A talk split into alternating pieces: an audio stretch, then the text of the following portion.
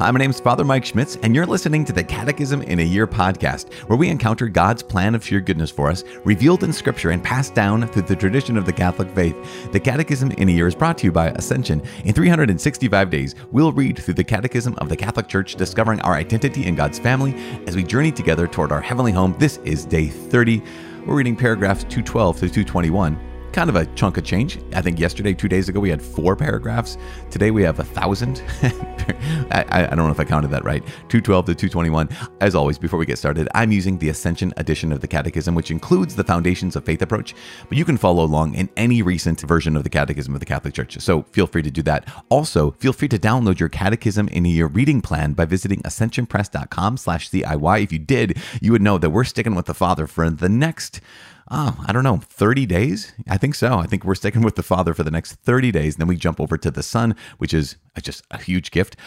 Also, you can click follow or subscribe in your podcast app for daily notifications. And one last thing, just a quick thank you for all those of you who have supported the production of this podcast. It is it is so essential with your prayers and your financial gifts. We literally could not do this without you. So here we are, day 30, paragraphs 212 to 221. We started talking about the Father a couple days ago, and today we have some things to listen for. Well, the first thing is there is a ton of scripture. In fact, if you have your Ascension edition of the Catechism or any edition of the Catechism, you will see that the footnotes are just abundant. I think they're replete with quotes from scripture. In fact, almost no sentence in what I'm going to read today doesn't involve some some quotation of scripture, almost all of them, almost every single sentence, which is not just remarkable, it's it's notable. It's not remarkable in the sense that it's like, wow, I can't believe the catechism is quoting the scripture. Of course the catechism is quoting the scripture, but it's remarkable, uh, meaning notable, to just realize that when we talk about God today, we're going to talk about a couple different divine attributes. One is we're going to talk about the fact that God alone is, right? Existence, he is existence and which which for some of us we think well duh of course god is of course god is existence. But we realize that everything that exists only exists in relation to him which is oh my gosh you, that would be that that's kind of something that can blow your mind. So god's existence talking about the fact that god alone is but also the god who is is god of truth and love. Not god of truth or god of yes he is god of truth. He got he's the god of love. But the Catechism states it like this that actually God is truth and God is love. And we get that information, of course, from divine revelation. And so we're going to highlight these three attributes of God. What is it to say that God alone is? What is it to say that God is truth? And what is it to say that God is love? And I'm so excited about this. And because one of the things we can realize is that if God is, there are no other gods besides him that he transcends the world, he transcends history. He made heaven and earth, as we have stated so many times. If God is truth, that means that he can never deceive us. If God is truth, that means his promises will always come true. And if God is love, then not only does it mean we can trust him, but also it reveals something critical about the very identity of God. So, today we're going to focus on these three aspects, these three divine attributes existence, truth, and love. So let's ask the God who is, the God who is truth, the God who is love to be with us now. Father in heaven, we know that you are. We affirm that you are. And we declare that you are truth. And we believe that you are love. Lord God, come and meet us. Come sustain us. Come guide us with your truth. Come lead us more deeply into your heart. Come lead us more deeply into your love. Be with us this day and every day, that we may never walk away from your truth, that we may never run away from your love. We make this prayer in the mighty name of Jesus Christ, our Lord, in the name of the Father and of the Son and the Holy Spirit. Amen. As I said, it's day 30. We're reading paragraphs 212 to 221. God alone is. Over the centuries, Israel's faith was able to manifest and deepen realization of the riches contained in the revelation of the divine name. God is unique. There are no other gods besides him. He transcends the world and history. He made heaven and earth. As Psalm 102 states, they will perish, but you endure. They will all wear out like a garment, but you are the same, and your years have no end. In God, there is no variation or shadow due to change. God is He who is, from everlasting to everlasting, and as such remains ever faithful to Himself and to His promises. The revelation of the ineffable name, I am who am, contains then the truth that God alone is. The Greek Septuagint translation of the Hebrew Scriptures, and following it, the Church's tradition, understood the divine name in this sense God is the fullness of being and of every perfection, without origin and without end. All creatures receive all that they are and have from Him, but He alone is His very being, and He is of Himself everything that He is.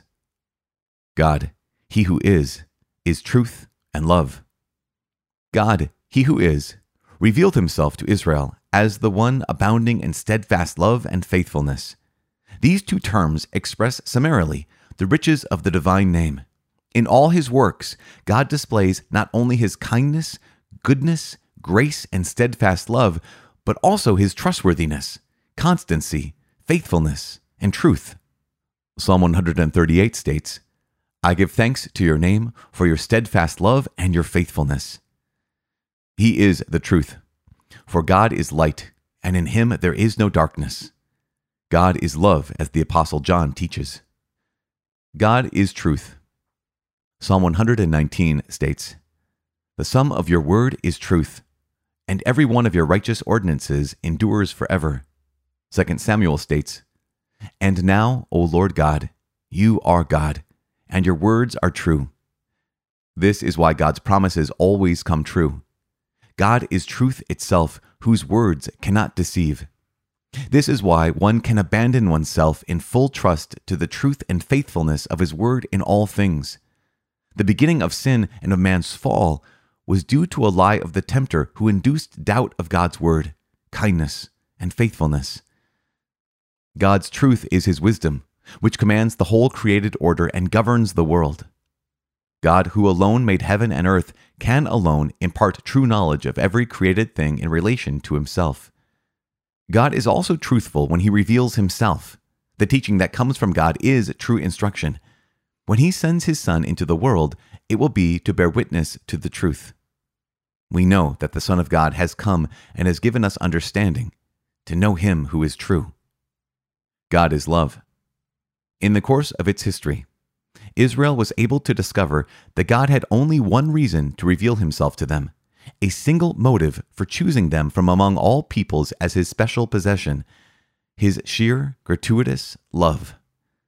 And thanks to the prophets, Israel understood that it was again out of love that God never stopped saving them and pardoning their unfaithfulness and sins. God's love for Israel is compared to a father's love for his son. His love for his people is stronger than a mother's for her children. God loves his people more than a bridegroom his beloved. His love will be victorious over even the worst infidelities and will extend to his most precious gift. As John chapter 3 states, God so loved the world that he gave his only Son. God's love is everlasting.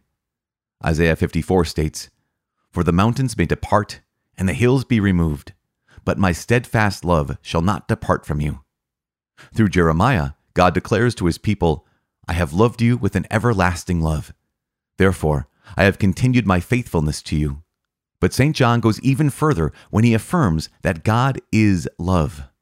God's very being is love.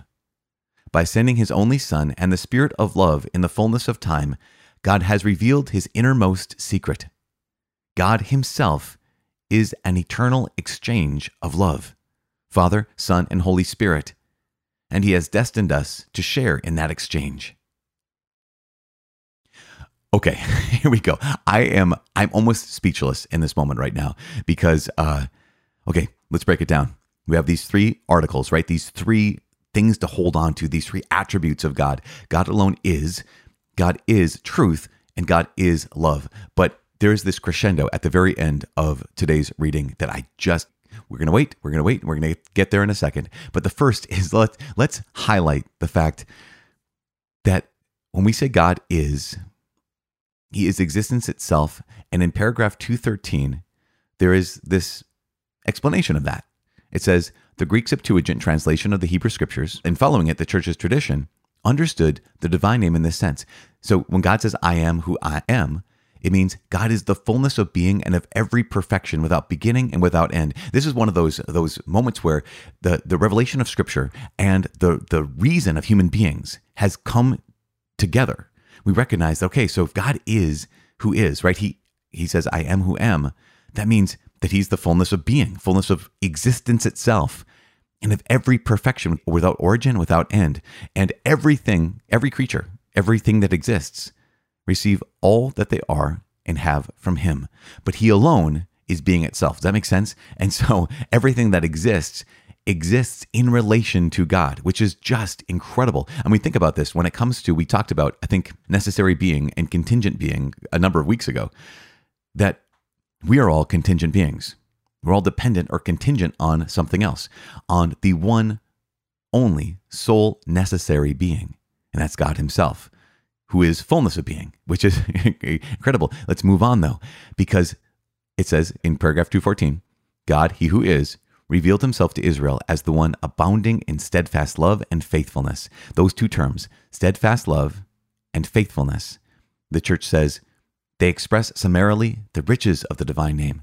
So, in his works, God not only displays his kindness, goodness, grace, and steadfast love, but also his trustworthiness, his constancy, his faithfulness, and his truth. And this is one of those things that when we're talking about divine attributes, like, okay, God is truth, God is love, can seem kind of boring, but it is not boring because what that means is that God is absolutely faithful and that God's promises always come true. If He is truth, that's what it says in paragraph 215. If God is truth, His promises always come true.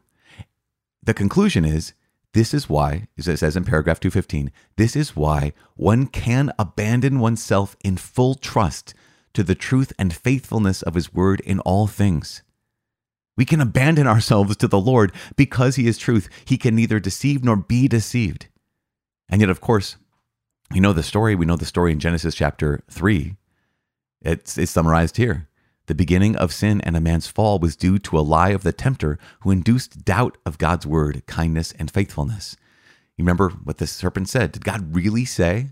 No, no, he doesn't want you to be like him. That the tempter wanted us to doubt God's faithfulness. He wanted us to doubt God's truthfulness. And yet we can, because God is truth, we can abandon ourselves in full trust to the truth and faithfulness of his word in everything, which is so, so remarkable. And also, God has revealed that not only is he truth, but he is love. You know, people will ask all the time, well, why is God so like an egomaniac? He just wants us to worship him. He wants us to know who he is. He wants us to glorify him. Is he just why does he want so much attention? In paragraph 218, it says, "In the course of its history, Israel was able to discover that God had only one reason to reveal himself to them. He had only one motive, a single motive, it says, for choosing them from among all peoples as his special possession. It was not because he was lonely. It was not because he needed attention. It was not because of any of those reasons. The reason here is his sheer, gratuitous love. That's all it is. Why does God call us to worship him? Because he loves us. He's drawing us into relationship with him. Paragraph 219 and 220 talk about how God's love is compared to a father's love. His love for his people is stronger than a mother's love. God loves his people more than a bridegroom than his bride. And, and it's just remarkable that even highlights, remember Hosea? His love will be victorious over even the worst infidelities and will extend to his most precious gift. Remember Hosea, who had married Gomer the prostitute, and she was unfaithful, and he who was to marry her, knowing she'd be unfaithful, but he would have to be a symbol, a sign, a reminder, an image of God's love for his people, that even though she ran away, even though she turned to others, he would be faithful, just like when we run away, and the people of Israel in history had run away. God was always faithful. The last thing it's incredible. Paragraph 221. It's probably one of my favorite paragraphs in the entire catechism, but at the same time, you're going to hear me say that a bunch for the next year or so. Paragraph 221 says this By sending his only Son and the Spirit of love in the fullness of time, God has revealed his innermost secret. I remember when I first read this, it was like, wow, that we need to know this. What's what's God's innermost secret? What is the what is the innermost secret of God? And I always ask the question, what wouldn't you want to know the innermost secret of God? Of course we would. Well, here's here's what it is. God himself is an eternal exchange of love. Father, Son, and Holy Spirit, and he has destined us to share in that exchange. Now, when I first read that, it was kind of like, wah, wah, you know, kind of one of those, like, okay, well, of course, God's innermost secret is that he is an eternal exchange of love. God's innermost secret is that he is love. In fact, until Christianity, you could say, you could say that God loves, and you would be right. That would, that would be true. But not until Jesus reveals that God is a communion of persons that you could say that God is love. Why? Because if God is simply monolithic, right? If God is yet one divine being, but also only one divine person, then God could not be love because there was a time when there was nothing else other than God. So he could not be love if he was only one divine being and one divine person because there'd be no one to love. It, love would be something God does. But because God is a Trinity, right? Because God is one divine being and three divine persons from all eternity, what is that? That's the Father pouring himself out in love to the Son, the Son receiving that love and pouring himself out in love back to the Father. That love between them being so real, it is another person, the third person of the Trinity, the Holy Spirit. Because God is a communion of persons, because God is a Trinity, that's the only reason why God is love. And this is the, this is the innermost secret of God. And here, here's the crazy thing: if God is love, His deepest identity, if His innermost secret is that He is love, you are made in God's image and likeness. So, what does that mean about you? That means that your deepest identity is realized when you allow yourself to be loved and when you allow yourself to be a gift of love. This is incredible. God has destined us to share in this exchange. He wants us to be part of His love. And that's why, again, the catechism, maybe up till now, it's been a little dry for you. Maybe up till now, it's been a little kind of sparse. But you guys, I have to tell you, from now on, when we get to talk about God Himself and the life that He has destined for all of us, it is anything but dry. God Himself is love. You are made for love. You're made from love. You're made for love. And God has destined you and I to share in that exchange of love. Uh, so that's a high call. And so we need prayers. We need grace. We need each other. I'm praying for you. Please pray for me. My name is Father Mike. I cannot wait to see you tomorrow. God bless.